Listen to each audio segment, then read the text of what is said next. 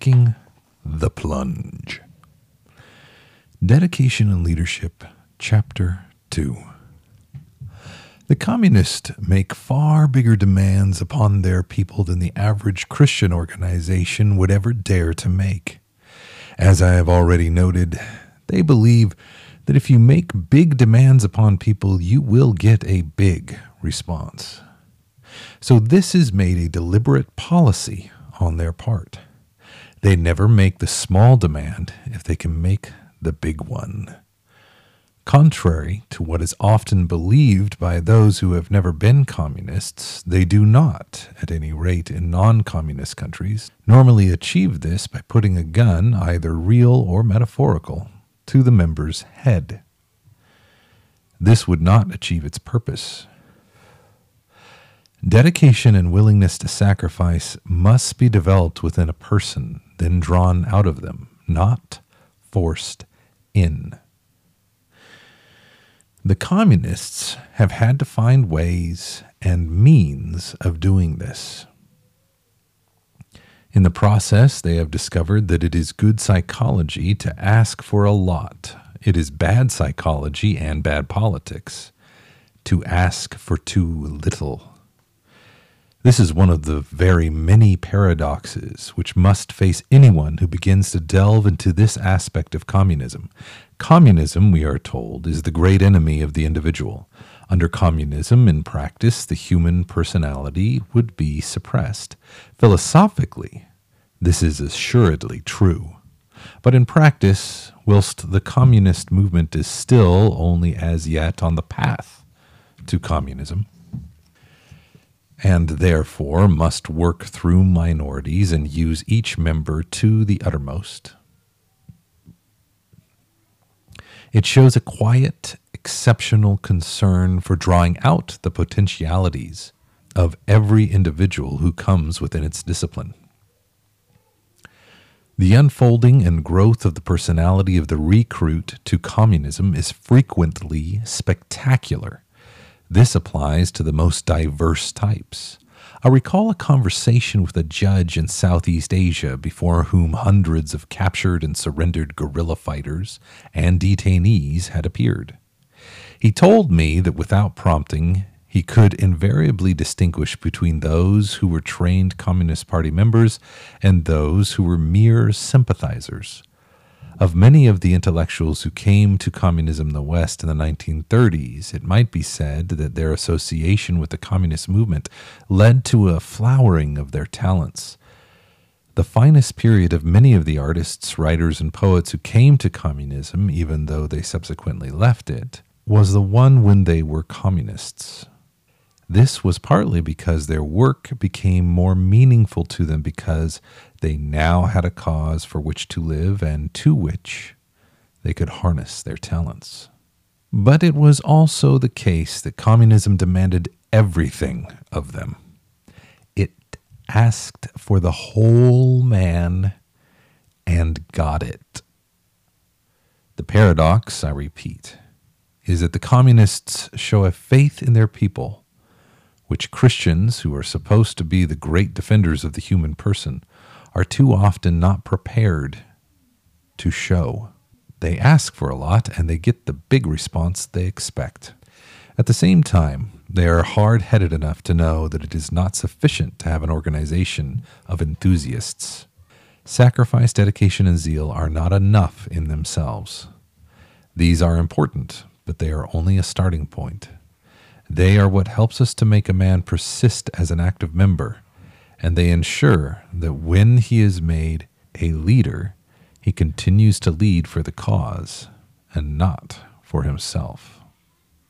To achieve this, you must create the initial willingness to sacrifice, but you must follow through with preparation, training, and instruction as well. So the communists set about trying to use as effectively as they can the human material which is at their disposal. Every communist leader, every factory a fortress is one of their slogans. But it is more than a slogan, it is an aim, and one which they set out very determinedly to achieve. The meaning behind the slogan is this each party member must be so trained that no matter where he may find himself, he will be qualified to come forward and lead. And when you have sufficient such members together in a given factory or within some particular organization, they can make this a fortress for communism. In other words, their position can be made well nigh unassailable. That this is not just a slogan is something known to many a factory management. I could name many in Britain where the communists, on the basis of genuine leadership offered at the shop floor level, have gained control of the shop stewards committee and before long have come nearer to running the factory. More often than not, when their hold has been broken, it has not been the result of an alternative and superior leadership being offered to the workers in the factory, but by the management being able to use some particular situation in order to get rid of the communists by firing them. From the management's point of view, no other alternative was left to them. There has been many a strike involving thousands of non communist workers against the victimization of their communist shop stewards. It is easy enough in such circumstances for pressmen to explain such a situation in terms of intimidation of the rank and file by the communist leadership or the alleged sheep like quality of the ordinary worker those in industry generally know better than this.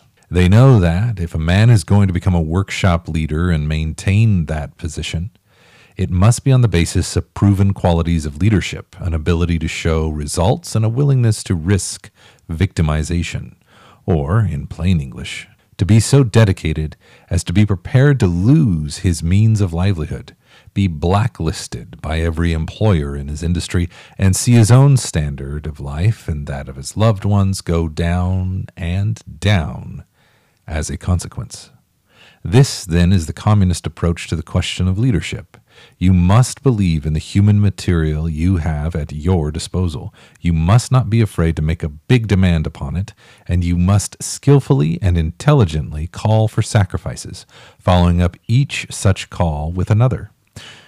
To zeal and enthusiasm must be added understanding. In other words, the communists recognize that if you are going to be equipped to lead in the modern world, you must learn as much as possible about the things in which you believe, and you must use what you learn. But none of these things just happen. The average ordinary adult, insofar as there is such a person, is not easily enthused does not automatically and without prompting submerge himself in a cause, sacrificing his interests to a greater one. And he does not willingly go back to school. To get all this from him, he must be inspired. And that inspiration, the communists recognize, must come from outside. The onus is on them to create it. For this reason, what I shall call the inspirational element of the communist approach is always very strong. This has been so from the start. Frederick Engels, Karl Marx's friend and collaborator, finished the book Ludwig Feuerbach with the words, The philosophers have only tried to explain the world. The job, however, is to change it.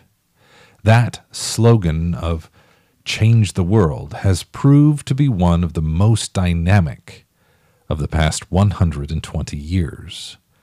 Many years after Frederick Engels was dead and buried, communist parties throughout the world made it their slogan. Some of the most sensitive men of their generation associated themselves with the Communist Party within the popular fronts of the days of the Great Depression of the 1930s in the belief that by doing so, they were helping to change the world. A world which at that moment appeared to offer nothing but unemployment, poverty, fascism, and war. Individual members of the Communist Party are brought to believe that together they and others like them can change the world in their lifetime.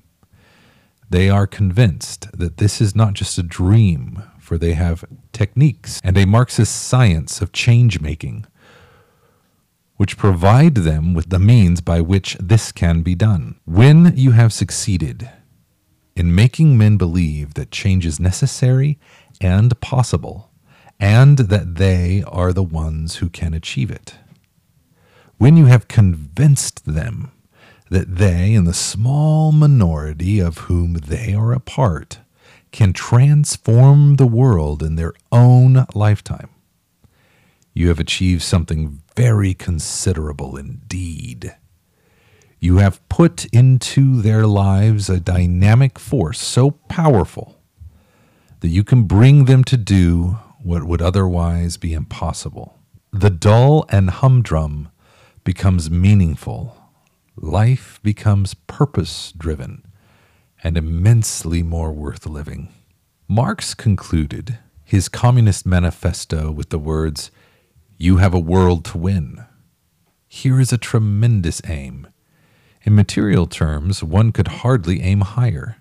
The belief that the world is there to be won and that communists can win it is firmly implanted in the mind of every communist cadre.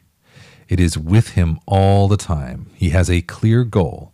He knows what he is looking for, and it is something which he believes is capable of realization. Moreover, a hundred times every day, he is reminded that there is not only room for change, but an urgent need for it too.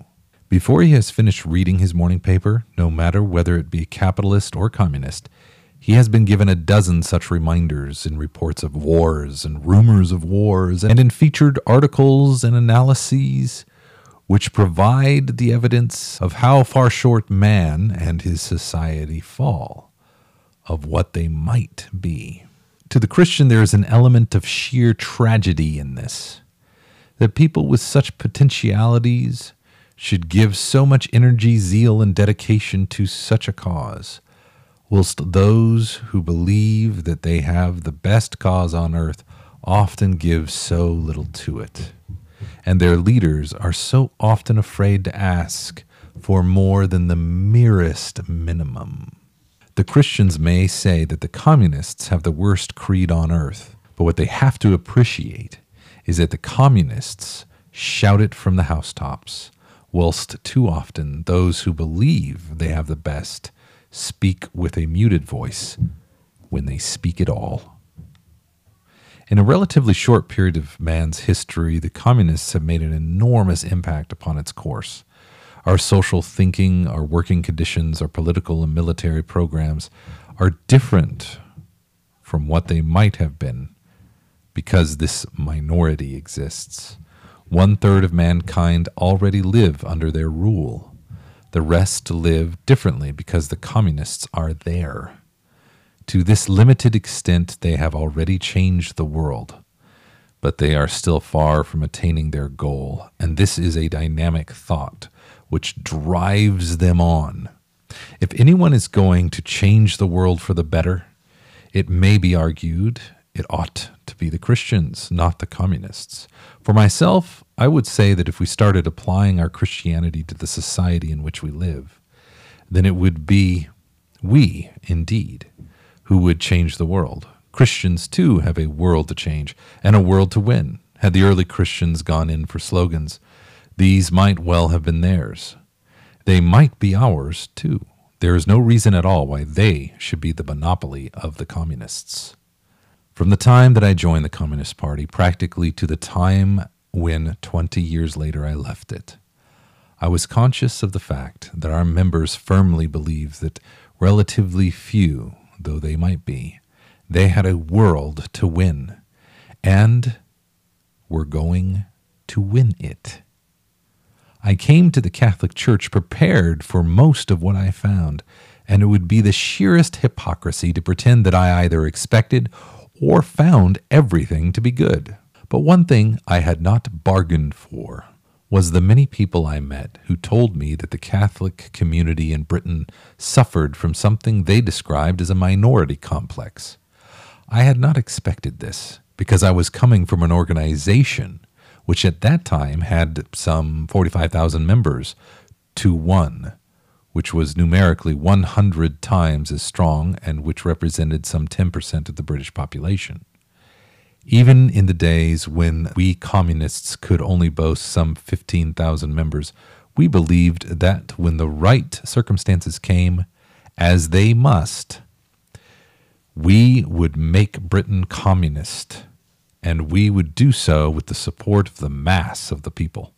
Whatever else we may have suffered from, we had no minority complex.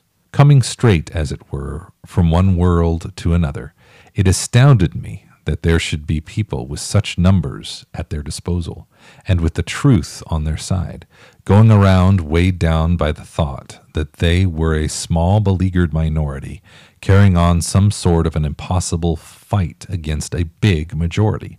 The very concept was wrong. Psychologically, it was calamitous. And there was nothing in the facts, so far as I could see, to warrant such an approach. I did not come to Catholicism expecting the caliber of the human material to be high. We communists had believed that the Catholic community were the most ignorant, superstitious, reactionary, and obscurantist section of the British population. In practice, I found that the human material was similar to, sometimes even identical with, that which I had known within the communist movement, which is to say that it was pretty much a cross section of the British people. Since this was so, and remembering the use we made of our people, it seemed almost incredible that a group consisting of nearly 5 million members, distributed throughout the entire community, existed in every walk of life and every stratum of society, should even begin to think in terms of a minority complex. Most certainly, the communists do not think in such terms, nor need they do so so long as they continue to make it their aim that every hardcore member should be a leader. When, at the very depth of the Great Depression, when Hitler was so clearly setting out to make war and to impose his new order upon the world, when the war clouds were gathering right round the globe, we were not depressed by the thought that our membership totaled only some 15,000. Indeed, we were almost exhilarated by the thought that the very evils of the time operated in our favor, that a situation which could be to our advantage must surely mature, and that we had at our disposal 15,000 trained leaders who were operating in almost every walk of British life. We knew that we were effectively spreading our ideas far and wide. True, the course of events proved not to operate on our sectors of the world front as favorably as we had expected. But at that moment, there was plenty of evidence to show that the ripples we created went very wide indeed into our national life each time we threw a pebble into the pool. I am now far enough away from my communist days and know sufficient about the problems of the Catholic community to recognize that measuring and comparing the communist and Catholic potentialities is not just a matter of simple arithmetic. But I still do not believe, and I cannot see how anyone else can believe, that either the Catholic community or Christians generally make the maximum impact upon our thought and times of which we are capable. If, as is so often said, the battle of our time is in the final analysis a battle for hearts and minds and souls, then this is of immense importance, maybe of decisive importance. In all humanity, we must admit, at this level, the communists have achieved far more than the Christians since the first Communist Party was formed.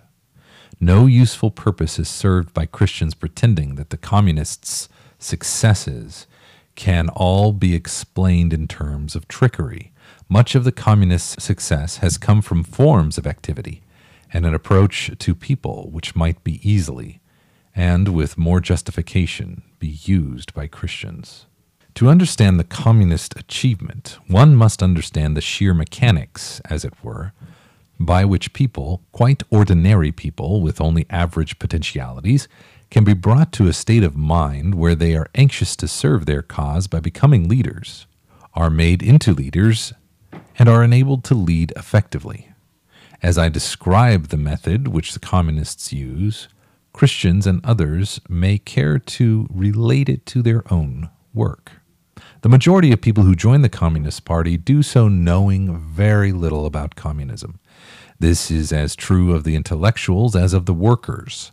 The potential recruit sees the party in action, frequently someone he knows is associated with it, or someone with whom he works comes to his attention because of some form of activity in which he is engaged. It may be that signatures are being collected for a peace petition, or a communist led campaign is being conducted to improve working conditions or to obtain higher wages. Or he may see the party campaigning to prevent a widow from being evicted from her slum dwelling. The important point is that he sees the party in action and he admires what it is doing. From this, he goes on to be more conscious of its other campaigns and increasingly to feel that these correspond to real needs. They are relevant where so much that is being done by other bodies seems to be quite irrelevant to the titanic needs and ills of our time.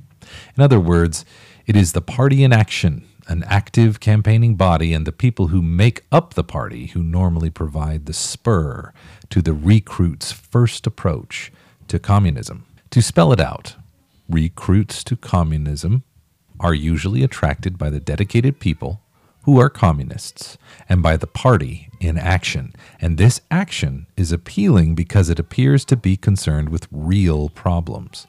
From this, he goes on to be more conscious of its other campaigns, and increasingly to feel that these correspond to real needs. They are relevant where so much that is being done by other bodies seems to be quite irrelevant to the titanic needs and ills of our time. In other words, it is the party in action, an active, campaigning body, and the people who make up the party who normally provide the spur to the recruit's first approach to communism. To spell it out, recruits to communism are usually attracted by the dedicated people who are communists and by the party in action, and this action is appealing because it appears to be concerned with real problems. The party operates at a level which is meaningful to the potential recruit. It comes to him, as it were. He does not have to seek out the party. Pope Paul VI, when he was still Archbishop Montini of Milan, once said that in the past it was necessary only for the church to ring its bells for the people to come to it. Now, however, it is necessary for the church to take the bell to the people. That is something communists long ago learned. The irony of it is that it is still they, not the Christians, who appear to come, in the words of the song, with the hammer of justice, the bell of freedom, and a song about love between my brothers and my sisters all over this land. The strongest impact made upon the mind of the recruit by the first communist with whom he associates is likely to be of dedication. The first impression made by the party comes from its activity and the apparent relevance of that activity to our times. This being so, the man who decides to become a communist does so in the expectation that he too will have to be dedicated and active as well. This, he knows from the start, is what is involved in being a communist. He comes to the party, therefore, prepared to have to give of himself to an exceptional extent. If this is the way he comes to communism, then he knows that joining the party is a turning point in his life. It is quite unlike what is involved in joining any other organization with which he is familiar. His awareness of this, particularly if he is of a Christian background, is made stronger by the fact that almost inevitably he will have been making comparisons between communists and the Communist Party on the one hand, and Christians and the Church on the other. And the comparison he has made will be unfavorable to Christianity.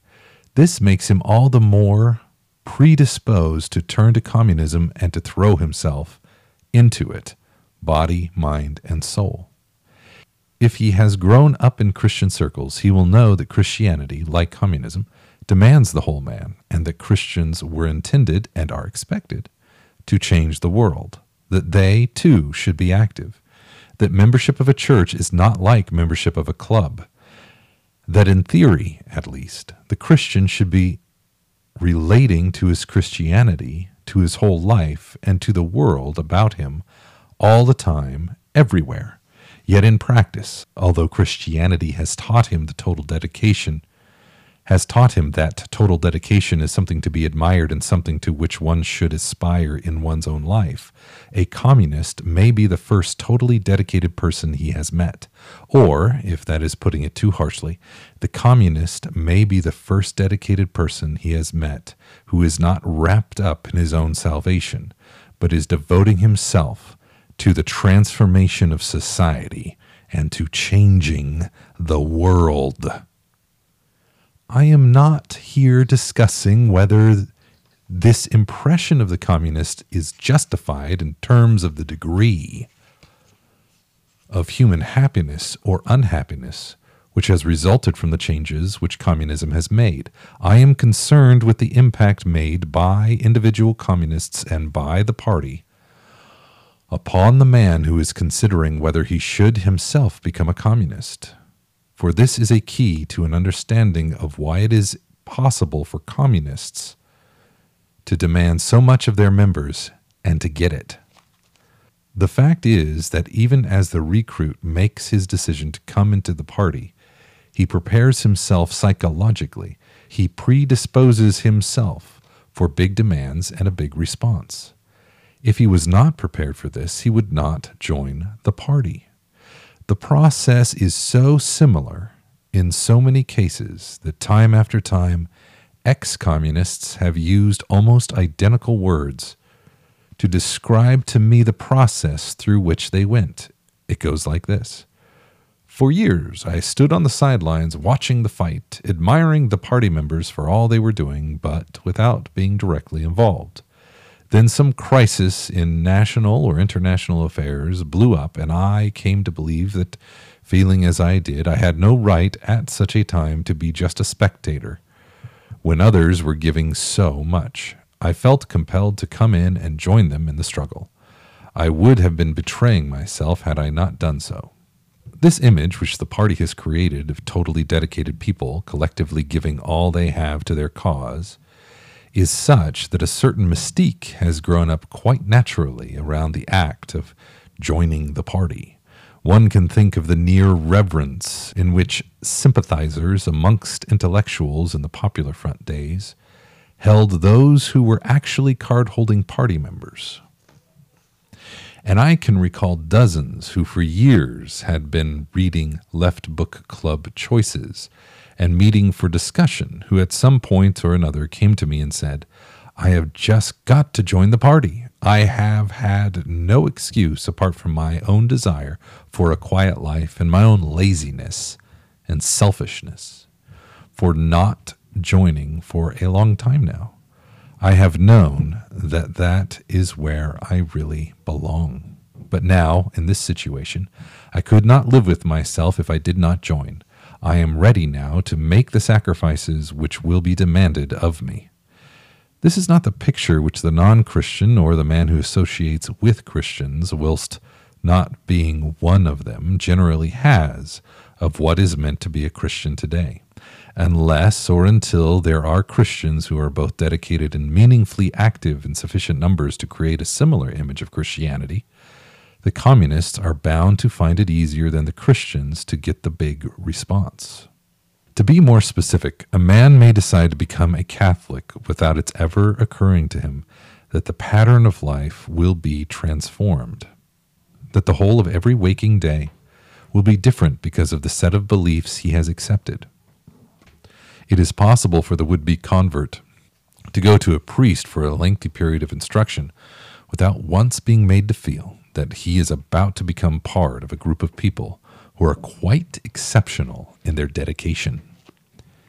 Indeed, to make him feel this might well only lead to disillusionment because it would be against the truth.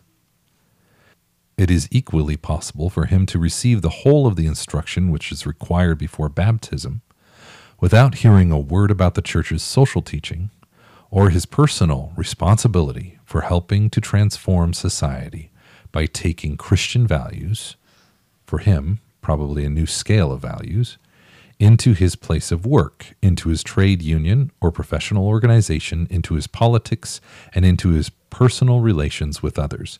He will certainly finish his instruction knowing that he must attend Mass on Saturday, abstain from meat on Friday, and say his prayers. But his instruction will, in most cases, end without its ever having occurred to him, because it has never been put to him, and also because he has never seen it borne out in practice that he is now one of the people who were originally charged with the job of changing the world. In circumstances like these, the number of non dedicated, non active members continues to grow.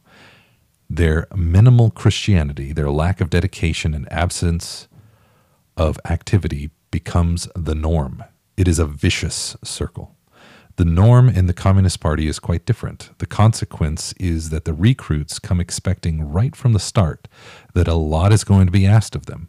This is tremendously important. It means that the recruit gets off on the right foot. The party has only to underpin and maintain a concept which is already in the mind of the new member. The new member is likely to find that this concept of the party is justified. In Indonesia, for example, he will see top leaders of this, the largest party of the non communist world, living simple lives, free of ostentation and luxury. In the United States, he will find leaders who, against a background of public hatred and contempt, spend much of their time going in and out of jail, with no possible expectation of an early change in the situation, no immediate prospect of any compensation coming in the shape of power or privilege. I have had former communists say to me, even though I now see the evil in communism, I still believe that when I joined the Communist Party, it was the biggest and best decision I made in my life.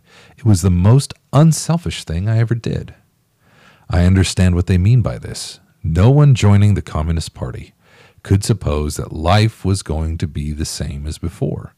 The recruits have seen the communists in action. They have come to know them as people and have been attracted to them because they are communists all the time, being 100 percenters in a world of 50 percenters.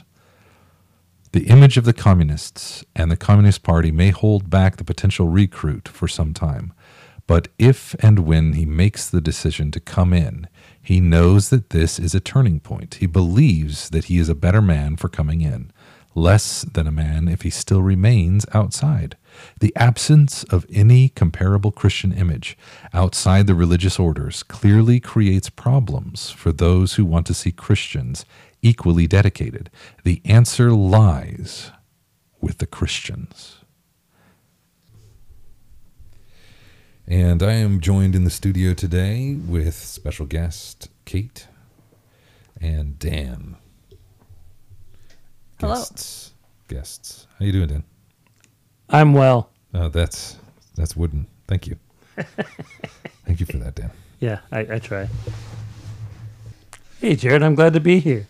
So you can edit that in later. You can Just Dan.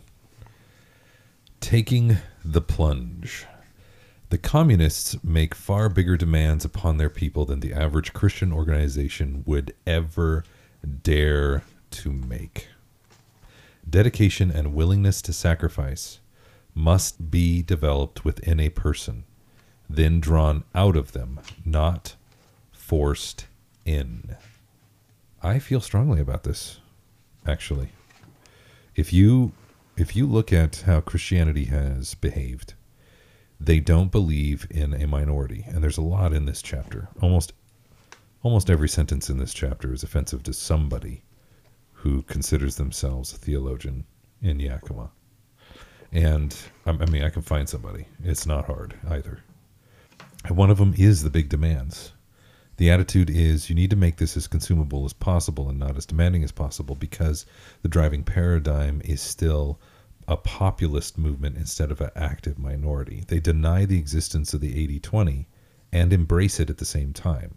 It's a very confusing thing that churches tend to do. They pretend that 80% of the work isn't done by 20% of the people they pretend that uh, oh everybody out in, in, in the audience and then they make the the product as as as comfortable as possible, as vanilla as they can. And if anybody comes along and challenges that, they are expelled. In my, oh, I say anyone, I'm speaking in gross generalities here, but there is a tendency to cultivate that. Nicer than Jesus stuff, uh, approachable stuff. Oh, aw, shucks, golly gee, we just want you here. We don't care if you're involved, like if you sacrifice anything, you know, that kind of attitude. So, how does that strike you? It goes against, I believe, a great part of the human spirit because the human spirit loves a challenge, ultimately. Even if we've grown up lazy or whatever, there's something deep down inside of us that wants a challenge, that doesn't want to just have little bits and pieces of something to do. So, for this easy, consumable approach to be the popular one, doesn't really mesh with what people actually want. Well, what do you want? Something that's exciting. And how do you qualify that? Something that actually makes a difference and actually takes something that gets me out of my comfort zone. Okay. Kate, do you mind if I push back against your comment just a little bit? I do, but do it anyway.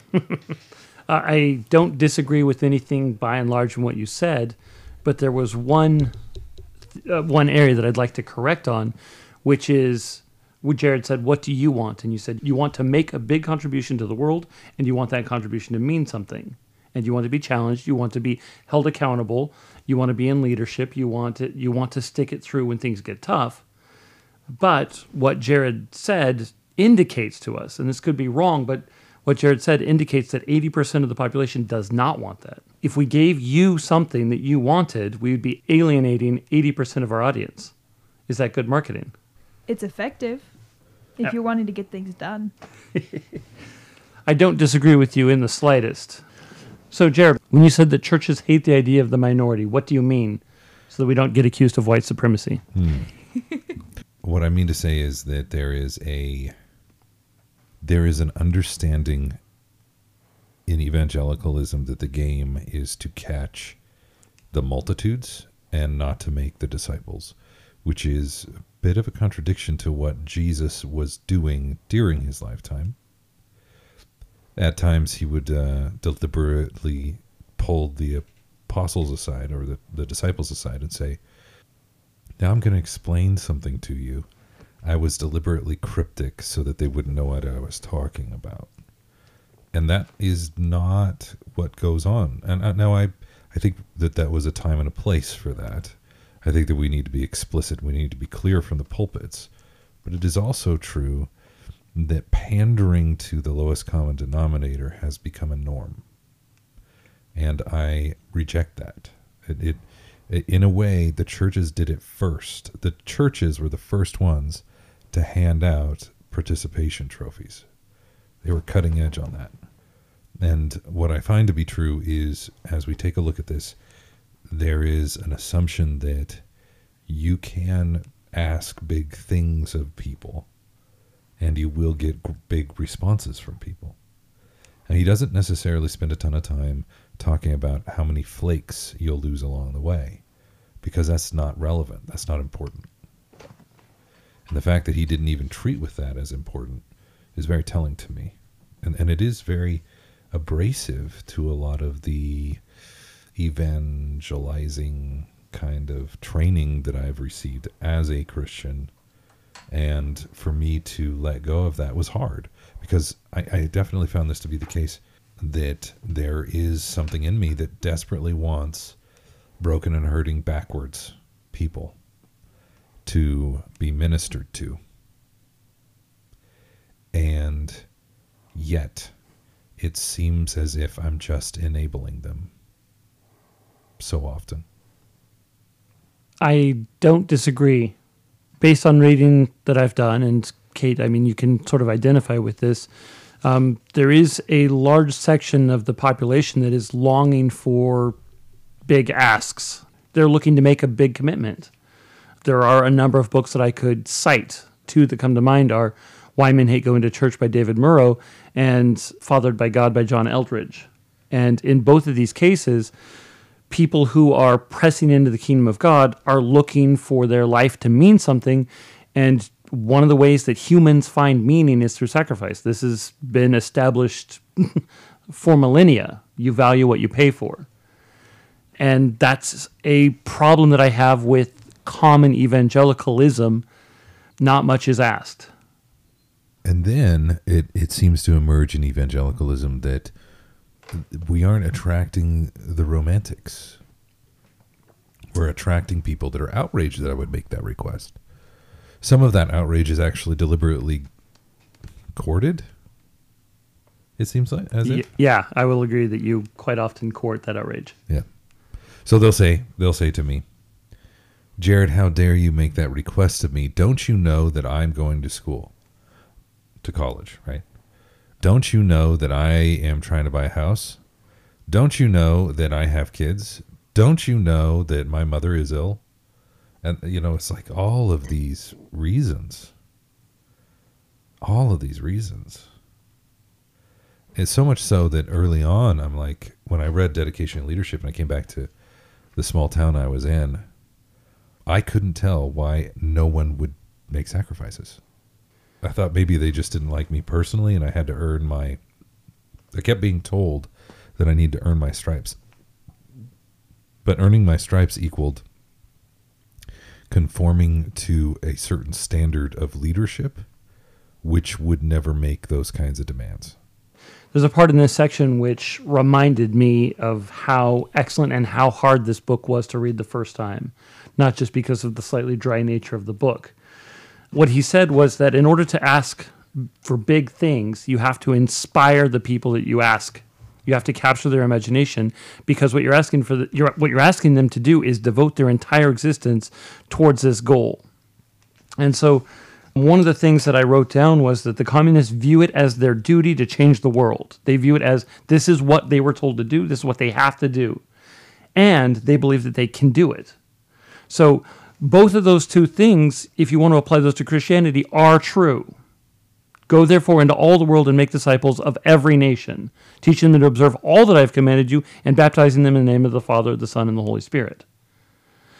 But I can recall having conversations with you, Jared, in Denny's, and you were saying that it is the job of the church to change the world. And I said famously, and I bring this up a lot, why spend any time polishing the brass on a sinking ship? And then you you laughed and you closed your eyes and you nodded your head, and then you're like, okay, paradise restored. so the first gap in my understanding was that it's the Christian's job to change the world. The second gap in my understanding was understanding that we can. But the communists understand this very, very well. And what they do is they capture the imagination of the people that, that are involved. They give them a compelling vision for the world, for what they could do just by themselves. And that's something that I don't see in Christianity a lot. And partially because there's such an emphasis in corporate, uh, partially because people that uh, don't go to church say, "Oh, you know, I'm just doing this all by myself," which is a, another wrong. But I can understand how we got here. There's a very strong emphasis on all together as one, and the problem is if you're playing to the lowest common denominator, then you're just dragging everyone down as one. Yeah. You're not inspiring. You're not bringing them with you. Mm-hmm. You're just making sure you don't lose any. Mm-hmm. So that was the first thing that I noted, and that's why the essay on the moral imagination by Charles Colson is so valuable because he was able to cast an incredibly beautiful vision, and he he harkens back to Winston Churchill. Winston Churchill was able to rally Britain back to war when they had committed themselves to pacifism at all costs, peace at all costs, and he was able to inspire them to actually fight on the beaches and in the streets and and go down swinging that is something that is lost in the church, which is hard to do because you actually have to be really, really confident to capture the romance, to capture the romantics. But if you just play along, if you just go for the majority, you can kind of phone it in. You can just be nice. Let's talk about uh, puppy dog, dog posts or something. now, Kate, Here, here's uh, here, here's a question for you. What was a part of the book that you liked? I liked this and I didn't like it, but this is the part that stuck out the most. Is where he's talking about how well the Christians should be the ones who are, you know, rousing everybody and taking over the world, but they're not. And it's a tragedy. And I was listening to that and it was making me sad, but it was memorable and it was convicting. You like being convicted. That's healthy. Sometimes. Yeah. Something that I liked was the unintentional irony. There's there's a law in nature called Price's law, and it hmm. actually encapsulates mathematically what the 20 to 80 ratio actually means.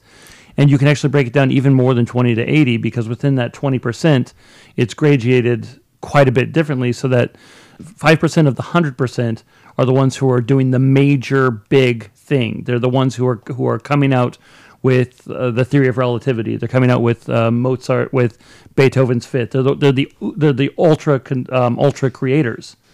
And what's fascinating about the Price's Law is that it, it encapsulates all of human activity, from entrepreneurship to artistry, like painting.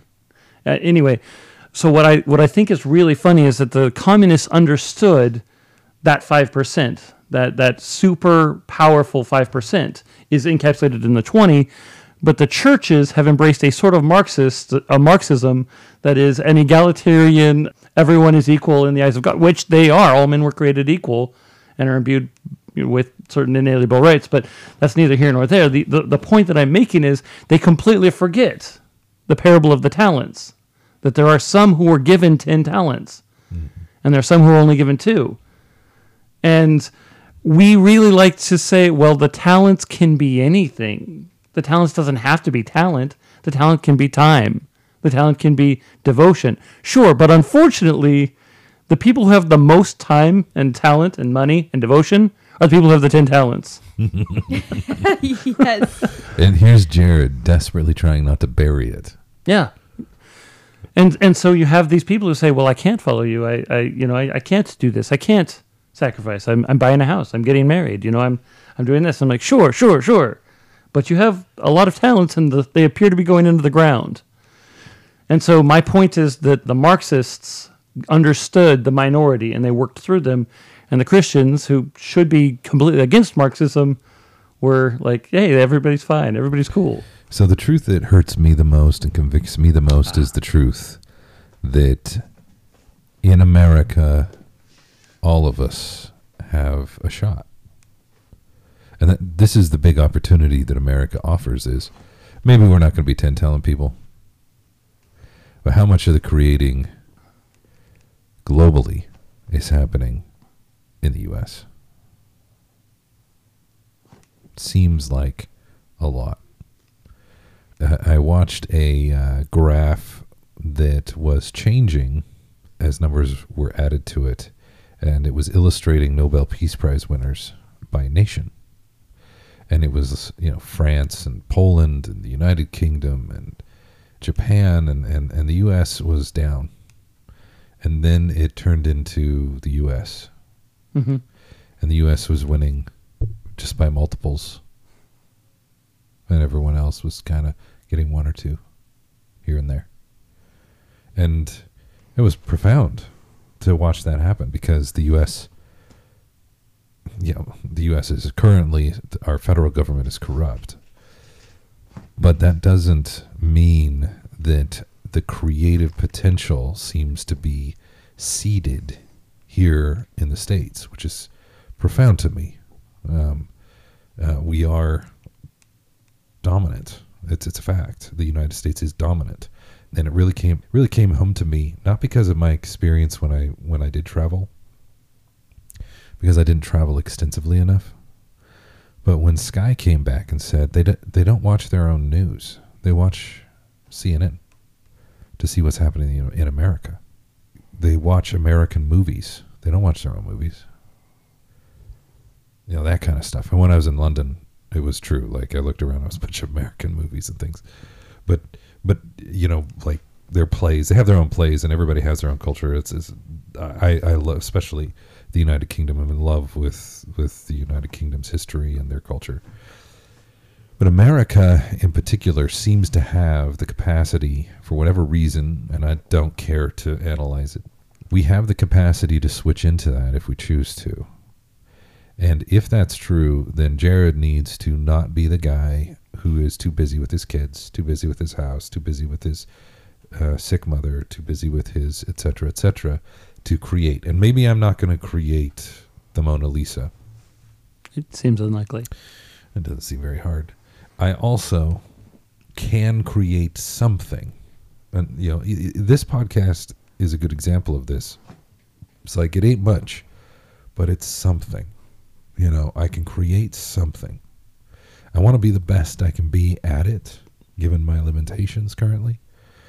But I am delighted at what we're able to do and what we're able to make because no one else is making this right now.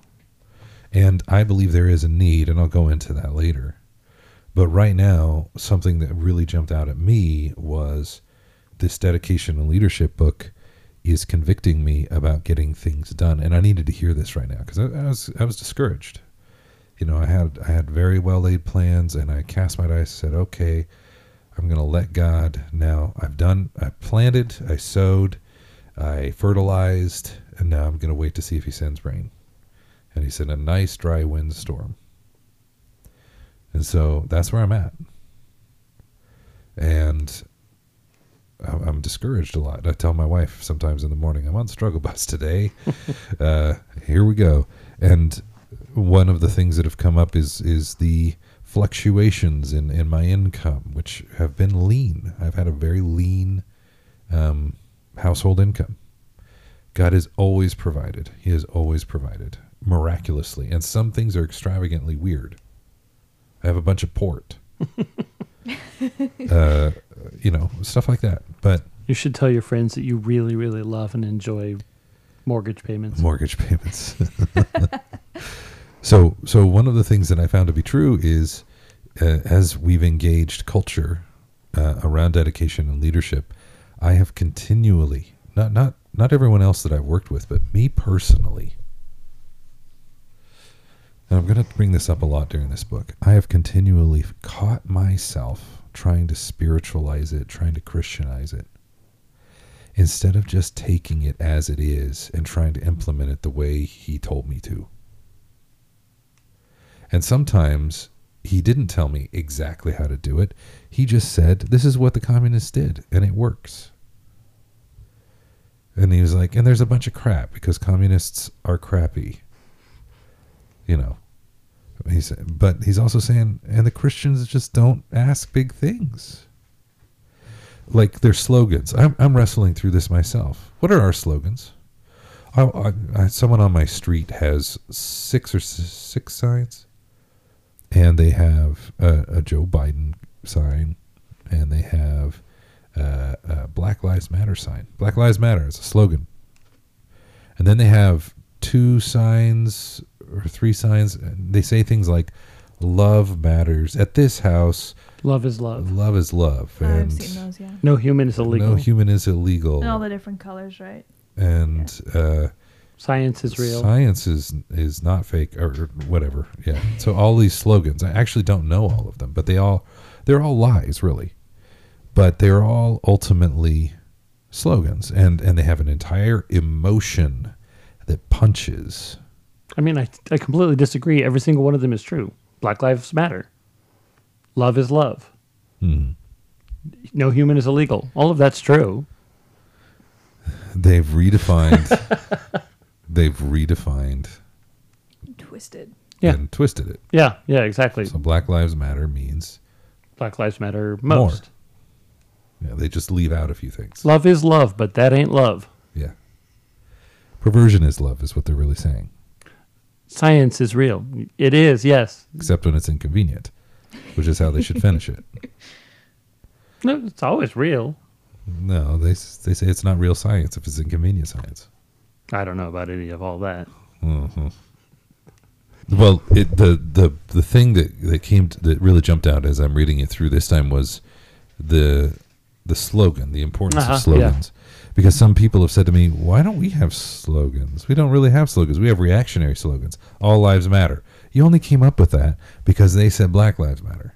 Yeah. It's not yours. But yeah, you, you you're you're only able to retread their slogans. That is not creative. That is not that's not taking the initiative. I love this one by the communist. Every communist a leader, every factory a fortress. hmm Could you imagine if the Christians had the gonads? To Every Christian a preacher. Every Christian a pastor. or- thank you, Dan. That would be terrible. what if we said every Christian a leader, every school a fortress? Mm. Uh, again, it's not ours. We're just copying and pasting what the communists yeah, we, did. we could do that. Yeah, but it's better. But again, the com, this one's out of out of vogue. This Mhm. one's gone. Nobody knows what it means. No, like like if we're going to create our own slogans, what does that look like? So one of the things that I find myself uh, running up against is in public addresses where I'm speaking to Christian groups. Usually, when I get up to talk, especially if I've never talked before, the read right now, and the you know this is 2021, is fear, fear of the culture of where America is going, of the trajectory, and a, an overall sense of despairing hopelessness and frustration. And defeatism. So I'll get up and I'll say, "We could win. Stop giving up. You guys have been talking like this since the 80s." You know, I'll say those kind of things. And then I'll say, truth. People want the truth. And I'll say the truth is like a massage. It hurts and feels good. And I said, I only know two or three people who don't like it. Even lost people are looking for some truth. They want it. Even in their twisted souls, some of them are looking for the truth. And that's why you can you need to have hope that yes, you have brainwashed individuals who love the anonymity of social media, but there's a lot of human beings that are across the street or down the road or working shoulder to shoulder with you at, at wherever your place of employment is. They're looking for the truth. You got to have the courage to risk your reputation, risk your job, risk, you know, the whole cancel culture thing that's going on right now. You have to have the courage to risk that. And if you don't have the courage to risk that, you don't deserve the freedom you've been enjoying all this time. You never deserved it because you were a coward. And when I say that, people are like, well, I'm not a coward. Right? And then they say, then I must, and they start thinking of themselves a little bit differently. And, you know, this was straight out of dedication and leadership for me. And it was this chapter where he says, the managers, the you know the employees on the shop floor level that were getting fired because there was because they were taking over in plain English to be so dedicated as to be prepared to lose his means of livelihood, be blacklisted by every employer in his industry, and see his own standard of life, and this is key, and to see his own standard of life and that of his loved ones go down and down as a consequence of his dedication to the truth. Christians, and you know, if if the communists are committed enough to die on that hill, and the Christians are not, we're in trouble. But it's also true that one man can step forward and completely change the trajectory of history. hmm That is what Churchill literally did. That's why he is the towering hero of his generation. And what I find to be true of, of the history I've read, time and time and time again, these men will step forward and change the trajectory of history. Uh, And whether that leader be Abraham Lincoln or Churchill or Jesus, who is the Christ. Like we have the capacity to engage on that level, but we have to start by believing we can. And I love this chapter for that reason. Like he- he's tapping into this idea that life becomes purposeful and immensely more worth living when you have dedication in your life. In dedication and leadership, the thing that caused the new converts to buy into communism and sacrifice and become dedicated to it was seeing them working on tangible needs, on making sure that people were fed, on casting down injustice, on, if you want to use a, a vernacular term, it's social justice. So the communists were working on bringing social justice. Now, of course, they can't because they don't have any relationship with the creator of justice. But my point is when you stand up in front of a church and you read that they are afraid, the first step is for them to be convinced, for us to be convinced that we can win. The second thing that I need to do is okay, here is an actual injustice that can be remedied in less than two months, a timely fashion, something where it's not a 10 year goal. And I think that time frame that you just picked is is imperative. So if you go more, in my opinion and in my experience, if you go more than six months, you are taking a serious risk. And this is something that Douglas Hyde talks about that a sacrifice is required and it's a content like it's followed by another, followed by another, followed by another. And this is a uh, short term measurable goals to where people can say, I sat out for the for the last fight, but now I I wouldn't be much of a man if I sat out now when this is on the line, when this is what's going down. The communists never stopped moving. Yep. There was always the next battle to fight. And this was a twofold reason. One, they were actually trying to make the world communist. So that was their stated goal, which they were working towards. Two, they understood that when people saw the battles, they joined. And opposition against them was helpful to them. It wasn't a roadblock, it was okay, good, like great. Now they're gonna see this this come down to it. If no one opposes us, then well then I guess we win, but it, it wouldn't be as good. So, in dedication and leadership, I'm going to read a little bit here. If anyone is going to change the world for the better, it may be argued it ought to be the Christians, not the communists. For myself, I would say that if we started applying our Christianity to the society in which we live, then it would be we, indeed, who would change the world. Christians, too, have a world to change and a world to win. Christians have a world to change and a world to win. There is no reason at all why they should be the monopoly of the communists. Slogans, I mean. This idea was fleshed out for me in reading Why Men Hate Going to Church. And I want to contrast that with the communist model really quick because why men hate going to church is that we sacrifice battles with meaningful results for commitments with no end, with no goal, with no metrics. With churches, with any sort of commitment that they ask, it doesn't have any particular goal that it's working towards, it's maintenance.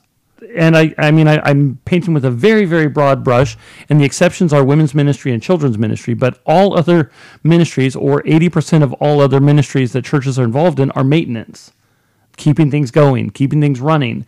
And sometimes, if they're more more aware, they say, "Well, can you commit to doing this for two uh, for a year or two?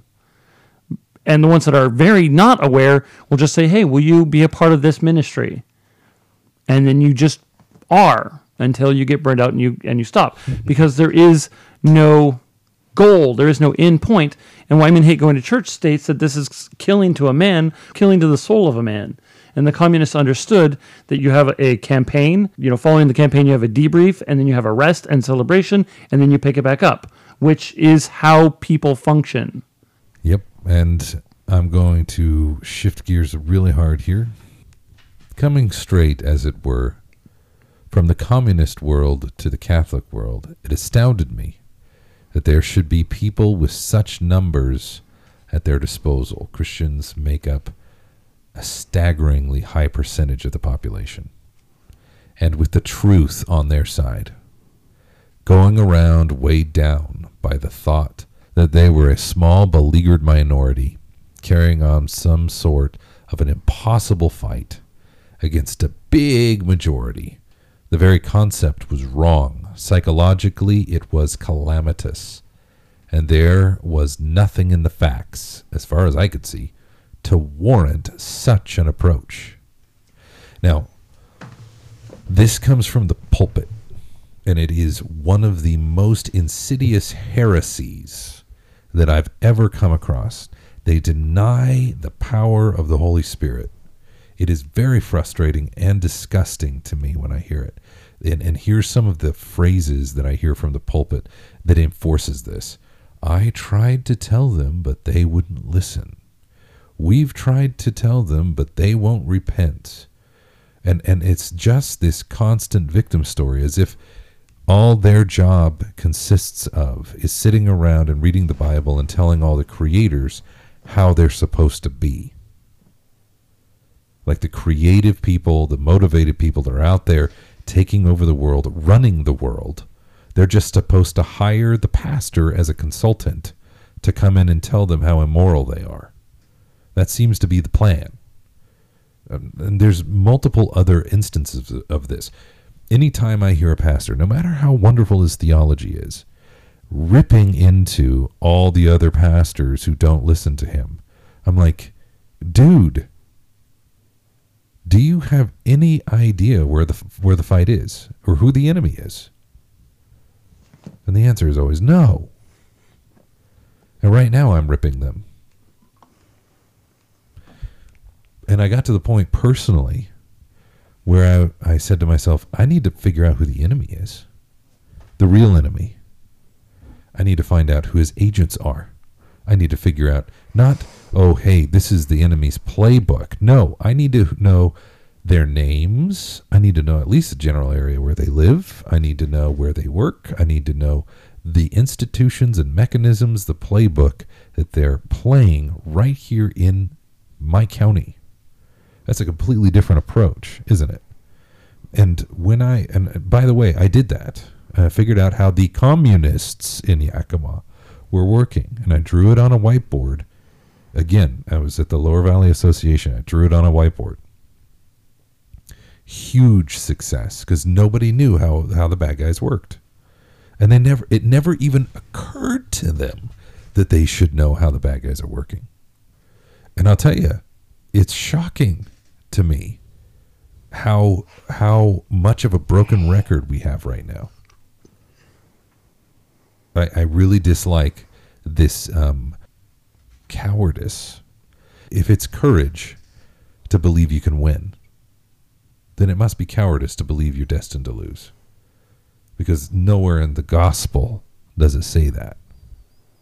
That's another example of people spiritualizing things. Because they're like, oh, yes, of course we win. We go to heaven. Or like, oh, yeah, God's to come and take over, and that's how we're to win. We're, I'm not taking responsibility by saying that.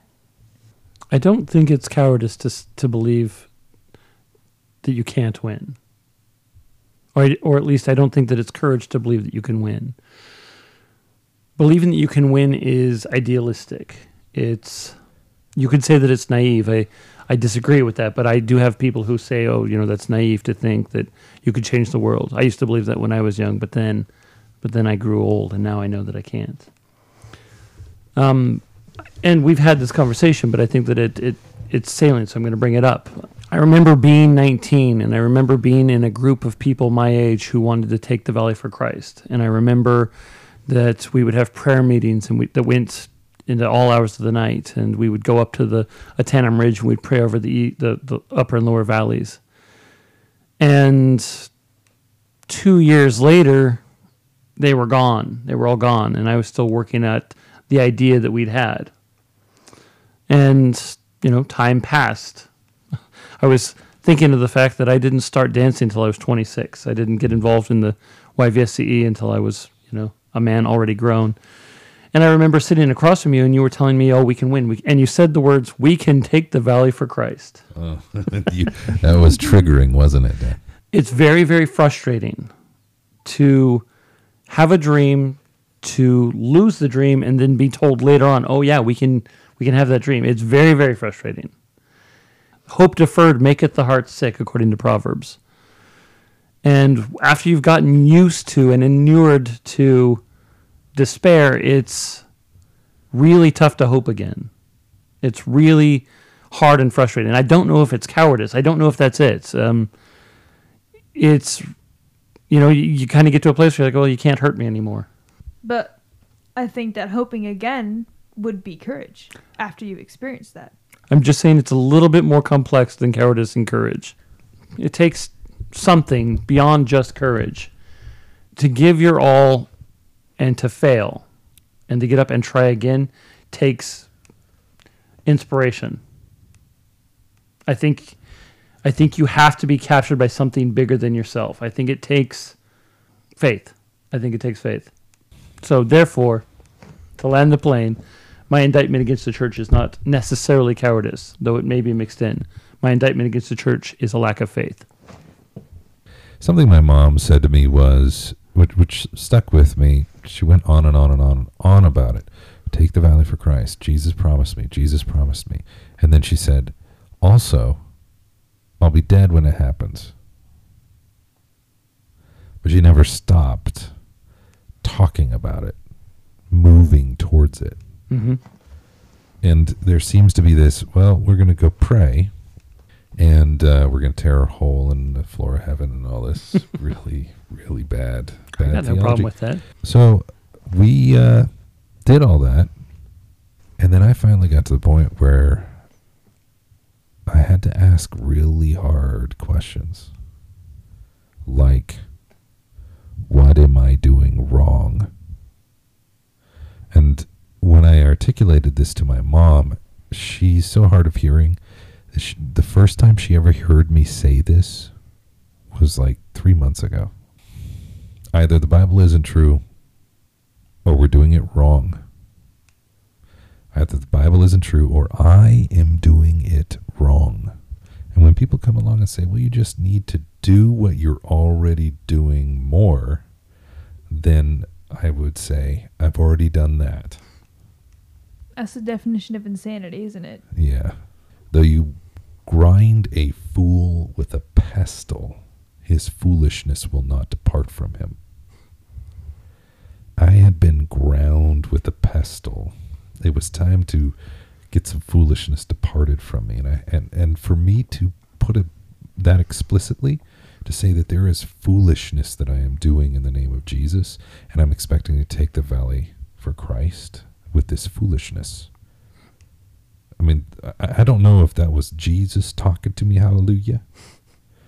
But I do know that that was an important moment for Jared to take a look at his foolishness and say, some of this foolishness I was taught by sincere mentors and is being reinforced by a lot of fellow Christians, and it isn't getting results. As I think about it, I don't know that my inability to hope was actually laziness, or I actually I think it was laziness.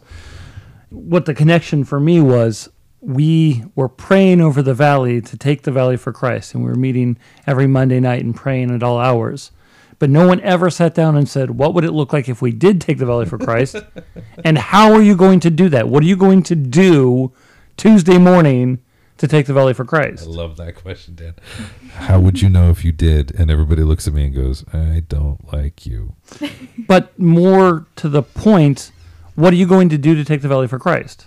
Uh, okay, pray. Prayer is good because what I learned in Africa is you can have everything lined up, and if you do not pray and tear a hole in the floor of heaven, Whatever that then means. Yeah. you will not receive success. So, Amen. like prayer, praying in the Spirit, In no way to do it. that. Absolutely Yes. do it. But God gave us work to do, and we have to do it. We can't just sit around waiting for God to give us the valley. The Israelites couldn't just sit around waiting for God to give them the promised land. When you said we're going to take the valley for Christ, I rolled my eyes, and you said, "And here's what we're going to do." That was interesting to me. Mm-hmm. What do you mean? There's a do? I mean, I'm excited, but Yeah. but making a plan is hard. It's a lot of work to make a plan. An active campaigning body and the people who make up the party, who normally provide the spur to the recruit's first approach to communism. To spell it out, recruits to communism are usually attracted by the dedicated people who are communists and by the party in action. And this action is appealing because it appears to be concerned with real problems, is what Dan was talking about earlier. The party operates at a level which is meaningful to the potential recruit, It comes to him, as it were. He does not have to seek out the party. Pope Paul, is that third? Fourth? Sixth. Sixth, Sixth. my lord. when he was still Archbishop of Milan, once said that in the past it was necessary only for the church to ring its bell for the people to come to it. Now, however, it is necessary for the church to take the bell to the people. That is something communists long ago learned. The irony of it is that it is they, not the Christians, who appear to come, in the words of the song, with the hammer of justice, the bell of freedom, and a song about love between my brothers and my sisters all over this land. That was the song that was popular when Douglas Hyde wrote this book by Peter, Paul, and Mary. If I had a hammer. I'll tell you something that has really come to me. I'm going to talk about my failures for a minute. It's good for me. My imagination was so broken and my ideas so bankrupt. I actually was so incredibly stuck that I started teaching young people how to dance at Zillah High School. And it went gangbusters the first year, and the second year it limped along, and the third year, like, basically tanked. And I wound up taking over a dance in Terrace Heights, and it was a little swing dance that this guy was running. It was him and about five girls that were romantically interested in him or his brother. And all his brother did was sit there and take money at the door. And so there was basically three guys and six girls, seven girls. So, and then he would just hit play on a CD player and it would play like some ska music or something. Really difficult. And it was East Coast. He would just do the basic, the pretzel, and then an underarm turn. And I came in there and I'm like, this sucks. but rather than think like a communist, I thought like a, a homeschooler, frankly. And a homeschooler is like, I'm cool and insecure, so I'm not going to get involved in this. I'd rather just be lonely. Pride. So I disengaged. And then a young woman who would wind up marrying into my family took it over for him. She asked for help doing it because she was so busy, because she's the kind of person who takes over things from people. So I wound up taking it from her, and then within like three or four months, I was running it because she got so busy that she didn't have time for it. And that turned into me running dances, and then I had to learn how to Lindy, and then I went down in the basement of the church and I said, Holy crap, I have an opportunity finally to access a whole bunch of idealistic young people and talk to them about dedication and leadership. So we met in the basement of my church. My cousin Ben was there. Christina was there. Jake, I think Jake Scarlett was there. I'm not sure, but there's a tiny number of people. Jake was there. And I said, we could disciple people through this. And everybody said, I don't think so, but whatever, bro. And that is when we started doing dedication and leadership. Now, you know, the culture has shifted pretty dramatically. At that stage, my read on American culture generally, but specifically my read on the American culture of Yakima, was that all of the Christians were still comatose. I think that they've woken up. Forgive me for using woke, but the They have awakened. stranglehold they have awakened. Thank you. The stranglehold that the media had on their imagination has slipped away because partly because the art that the media is currently producing is subpar, but some of it is just that the news media specifically has come out of the closet as propaganda machines and they can no longer pretend that the emperor has his clothes on. And this has shifted the appeal and the opportunity is currently here. And I'm delighted, and I want to say this for our audience. I am delighted that so many people are awake right now. And I want to move because the harvest is here. And I am so excited about this one thing, and that is that I am not alone. There are a number of us now, a large number, in my opinion, compared to like, The 15,000. yeah, there is a minority of us who think like this dedication, leadership, and cultural reformation. But it is mostly true that I am not alone. Like, I don't feel like I'm this loner that, that doesn't have an opportunity to interface with people. Some of it was just self limiting beliefs, but some of it is I moved into Yakima and I started networking with people. And then I networked with people who networked with other people. And it just explodes. And that kind of brings me to the end of this chapter. We're going to skip to the end of this chapter. I have had former communists say to me, even though I now see the evil in communism, I still believe that when I joined the Communist Party, it was the biggest and best decision I made in my life. It was the most unselfish thing I ever did. I understand what they mean by this. No one joining the Communist Party could suppose that life was going to be the same as before. The recruits have seen the communists in action. They have come to know them as people and have been attracted to them because they were communists all the time, being 100 percenters in a world of 50 percenters. This image of the communists and the Communist Party may hold back the potential recruit for some time, but if and when he makes the decision to come in, he knows that this is a turning point. He believes that he is a better man for coming in, less than a man if he still remains outside. The absence of any comparable Christian image outside the religious orders clearly creates problems for those who want to see Christians equally dedicated. The answer lies with the Christians. Change. Every time I read this thing, I have to change. One of the things I had to change was treating Christianity as if it's a spiritual thing and not a physical thing. And it's both physical and spiritual. Like we pray. Like you should be praying like crazy. You should be praying. Also, It's work. yeah. When when people think of communists, what do they do? Well, they have protests. Okay. Then what do they do? Well, they have propaganda. Okay. What we call that marketing. Mm-hmm. Oh, what else do they do? Well, they they have an agenda to take over a school or a school system or a a a government or a, a company or to punish a company.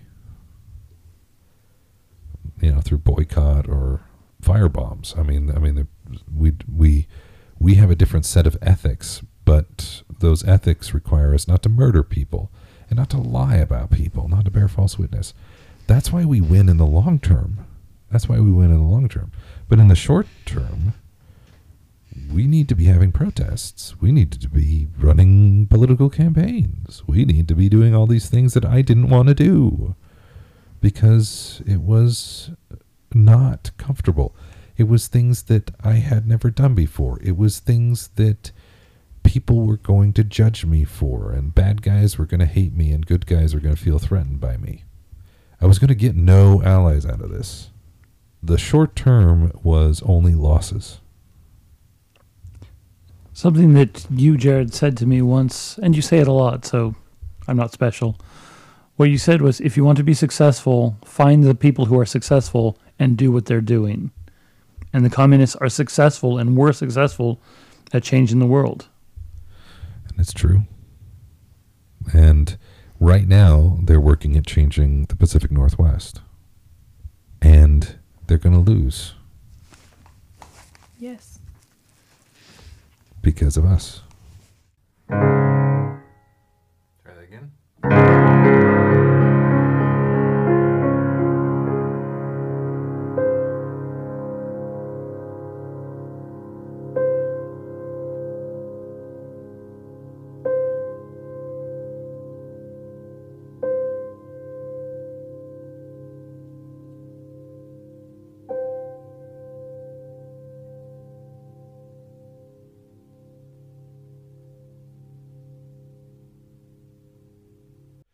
People that are listening to this podcast, I would like you to actually genuflect. What is it?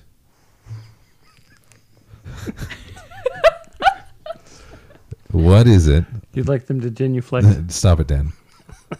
What is it? Do you mean genuinely reflect? No, I want them to genuflect. Okay. Um, No it's, curtsying allowed. no, it's ebon- it's ebonics. Um, tell me, Dan, Obamics. do you have any slogans? No. All right. Would you like to come up with one? Style is the art of being yourself on purpose. It's a good one. It's a real mouthful. yeah. Style is the art of being yourself on purpose. I like the one end abortion now. Hmm, that one's good. I blame Jared. Oh, you like succinct ones. I prefer ones that mean things to people where they don't have to sit around and think it too much. Every communist a leader. Every factory a fortress. I love it, Dan. Do we have factories in the U.S. anymore? Yeah, we do. Okay. So why don't we Burlington take those Coat over? Factory.